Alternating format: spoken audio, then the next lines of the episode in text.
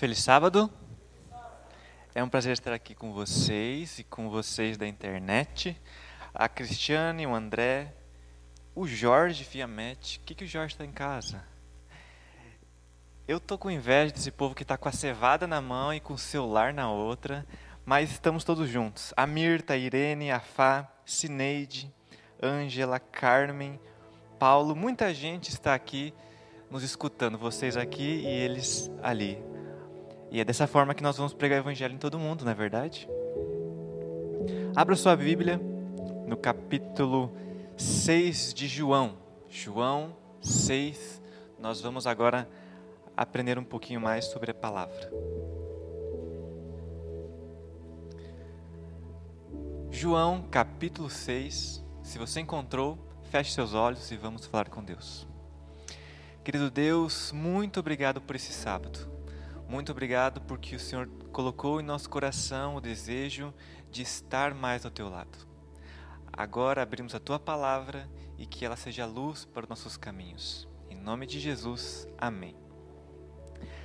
Capítulo 6, ali começa falando sobre a multiplicação dos pães e peixes. Toda criança já escutou essa historinha, né?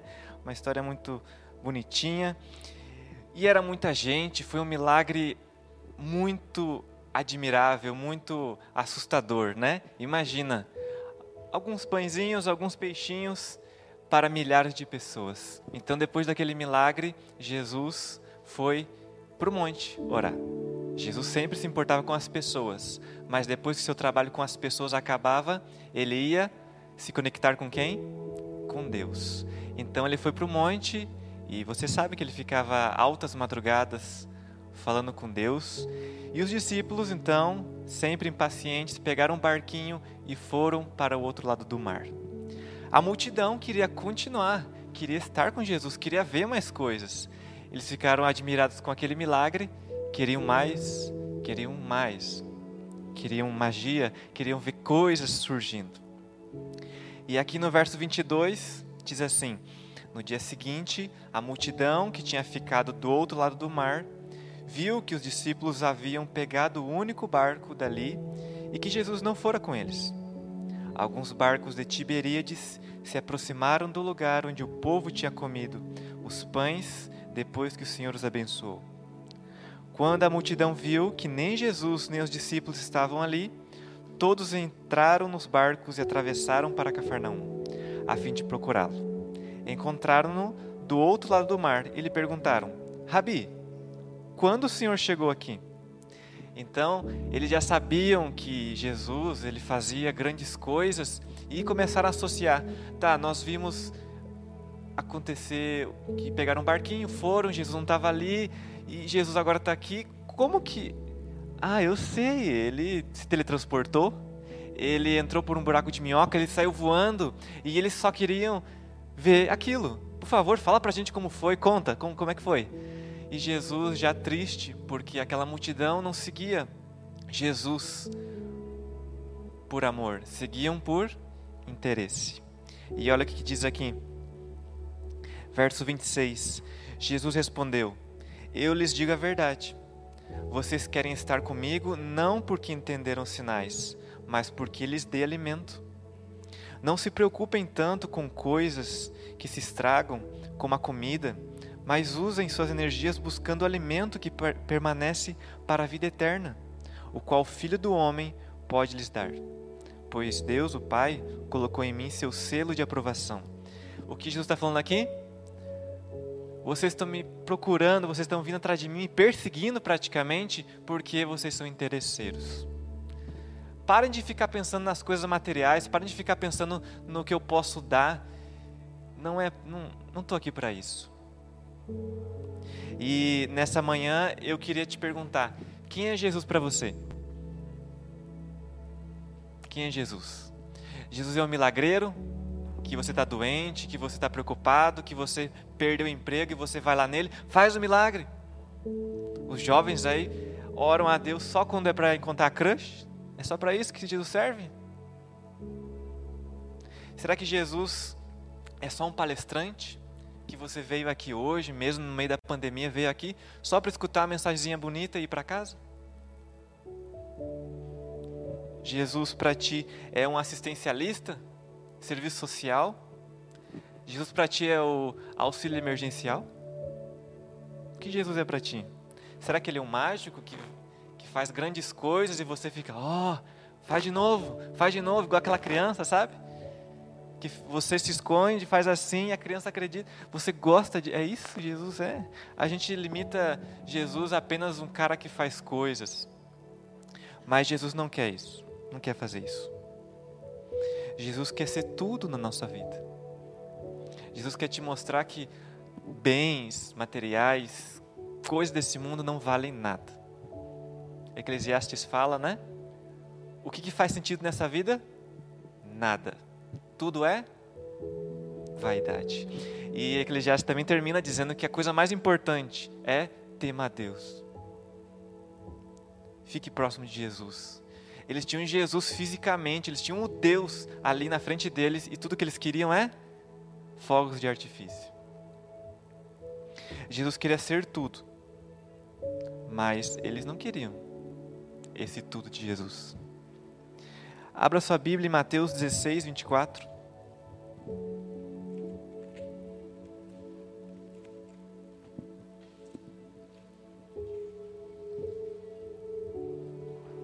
Jesus também falando, né? Então Jesus disse a seus discípulos: Se alguém quer ser meu seguidor, negue-se a si mesmo, tome sua cruz e siga-me. Se tentar se apegar à sua vida, a perderá. Mas se abrir mão de sua vida por minha causa, a encontrará. Que vantagem há em ganhar o mundo inteiro, mas perder a vida?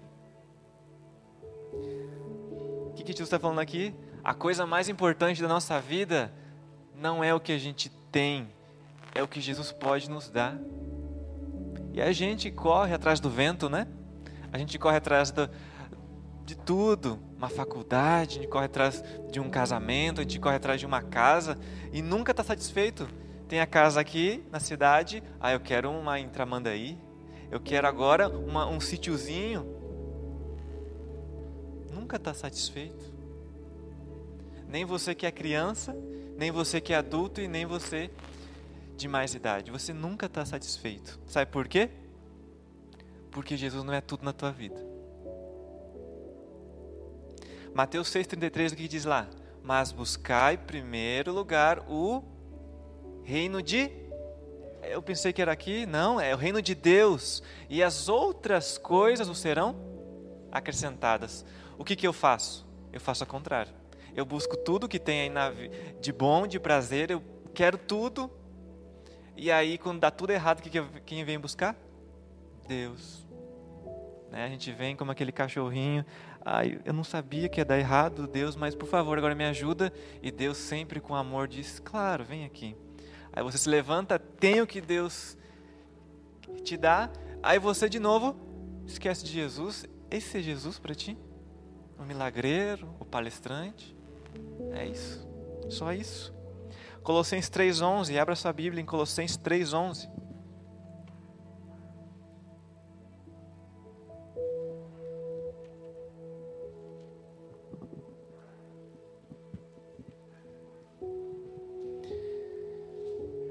Nessa nova vida, não importa se você é judeu ou gentil, se é circuncidado ou incircuncidado, se é inculto ou incivilizado, se é escravo ou livre, Cristo é tudo que importa e Ele vive em nós. Poderia também adicionar Gálatas 2, 20. Já não sou eu quem vive, mas Cristo. Você só vai ser feliz nessa vida quando você morrer para o mundo e viver para Jesus. Aí nada mais vai importar nessa vida não é o cargo na igreja que vai te importar. Não é quanto dinheiro você tem na conta. Não é quanto você consegue alcançar na tua carreira. Nada disso importa. Quando Jesus for tudo, o mundo é nada. Em 2014, eu saí de São Leopoldo. Eu estava achando que eu já tinha feito de tudo, é desbravador, eu já era ancião, participei aqui do coral, vocês não lembram, porque eu não cantava direito, mas eu tentei fazer de tudo, participei também do mas aí em 2002, 2002 eu participei do Mensageiros do Vale aqui, Né? 2002, última vez que o Brasil foi campeão. Então, se vocês quiserem que o Brasil seja campeão, me chame de novo. Então, eu fiz tudo o que podia fazer como desbravador, como ancião, cantando, tentando cantar, fiz tudo. Preguei todas as igrejas de São Leopoldo. E eu, não, não é isso. Queria mais. Então eu decidi estudar quatro anos sobre Jesus. E fui estudar. Quatro anos estudando com os maiores doutores, professores do Brasil e talvez do mundo sobre Deus. Eu queria conhecer Deus. E você acha que eu conheci Deus lá? Também não. Porque Deus não está nos livros de teologia. Você não precisa ir lá longe para aprender de Deus. Você precisa vir até aqui. Deus estava o tempo inteiro na cabeceira, na minha estante, e eu nunca entendi. Então, ao final desses quatro anos, eu fui trabalhar em Mato Grosso do Sul, liderando dez missionários. A casa que a igreja me deu era o tamanho dessa igreja. Tinha piscina, tinha banheira, tinha tudo, ganhava muito bem e também tinha dinheiro que podia administrar a casa. Estava sempre no, no site da igreja adventista, jovens fazem tal, tal, tal, tal, tal. E ao fim do ano eu não estava feliz também. Porque esse mundo não vale nada. Porque não é o emprego que, que me importa. Porque não é o dinheiro que me importa. É conhecer Jesus. Tem um livrinho do Bulhão que diz que conhecer Jesus é tudo. Enquanto você não conhecer Jesus, você não vai ficar satisfeito. Você não vai ficar saciado. E os discípulos queriam milagre. E Jesus disse: Não é isso que te satisfaz. Olha, continua aqui comigo.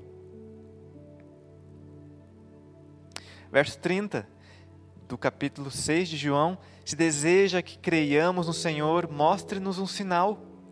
O que o Senhor pode fazer? Afinal, nossos antepassados comeram maná do deserto. Eles de novo pedindo sinal, sinal, sinal, sinal. Jesus é isso para ti? Sinal? Me dá um sinal. Se eu tenho que fazer, me dá um sinal. Se não tem, me dá um sinal. Eu tenho que ir na igreja hoje, choveu à noite, eu tenho que me dar um sinal. Olha como a gente é estranho. A gente está sempre pedindo sinal. Você é Gideão? Você é Tomé, que precisa sempre? Vê primeiro? Ou é na base da fé que você vive?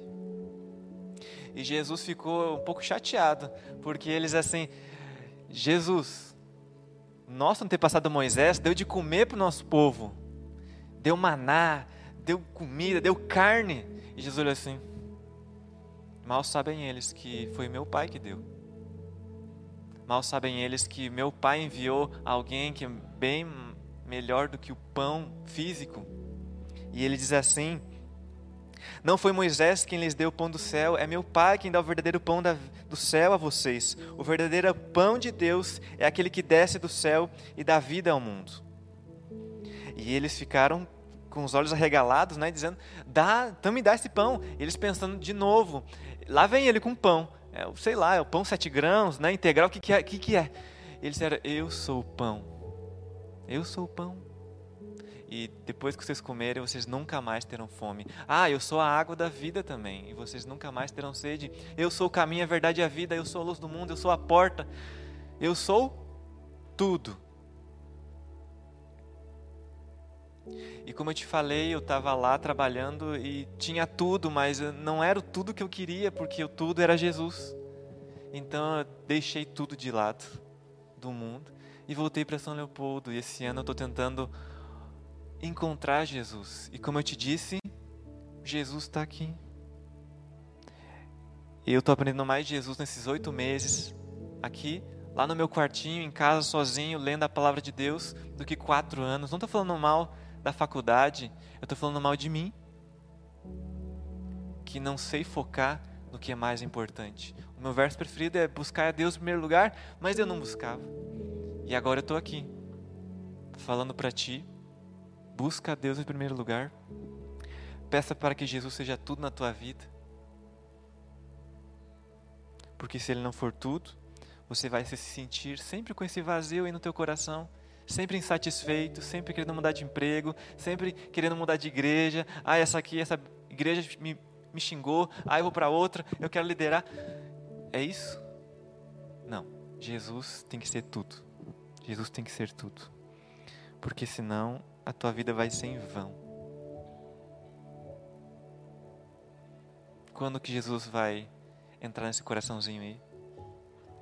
Apocalipse 3:20 diz: Eis que eu estou à porta e quando você abrir a porta do seu coração, ele vai entrar. Mas você tem que deixar.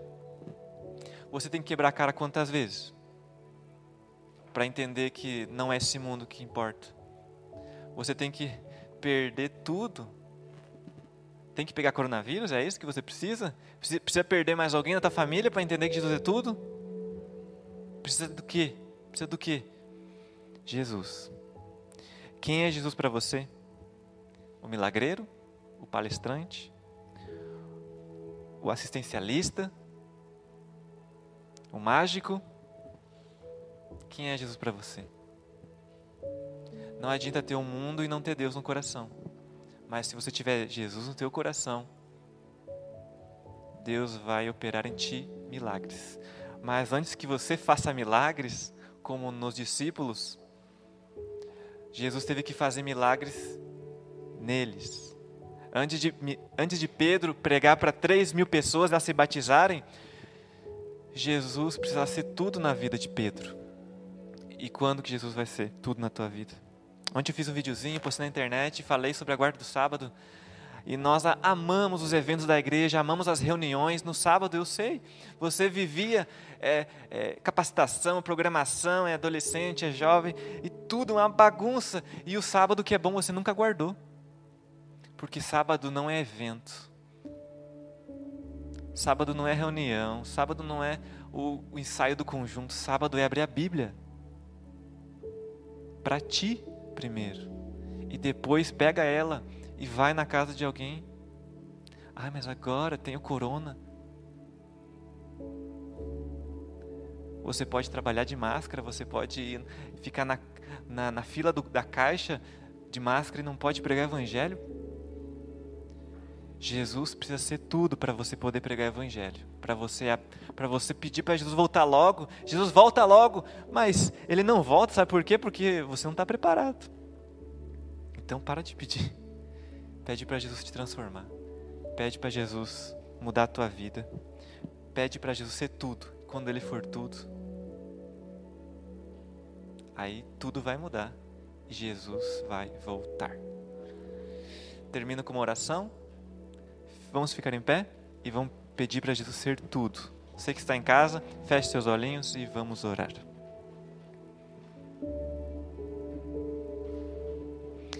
Querido Senhor, dá-nos desse pão, dá-nos dessa água. A gente viveu a vida inteira correndo atrás do vento, tentando as coisas deste mundo, tanto fora como dentro da igreja, mas nós queremos te encontrar. Não adianta viver uma vida sentindo esse vazio. E esse vazio só está aqui porque Jesus ainda não entrou no nosso coração. Que possamos focar no que é certo, que possamos focar no que é tudo. O Senhor é tudo em nossa vida. O Senhor nos oferece a água, o Senhor nos oferece o pão, o que o Senhor oferece você é. Que nessa manhã, nessa manhã, possamos entender, possamos deixar de lado muita coisa que nos impede de ficar mais próximo do Senhor.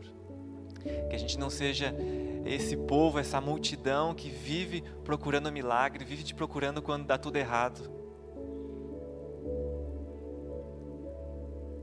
Que possamos de fato, de coração, deixar que o Senhor entre. Nos dê um bom sábado, nos dê esse sentimento de incômodo por tudo que escutamos aqui e que possamos mudar nossa vida. Obrigado por tudo, em nome de Jesus. Amém.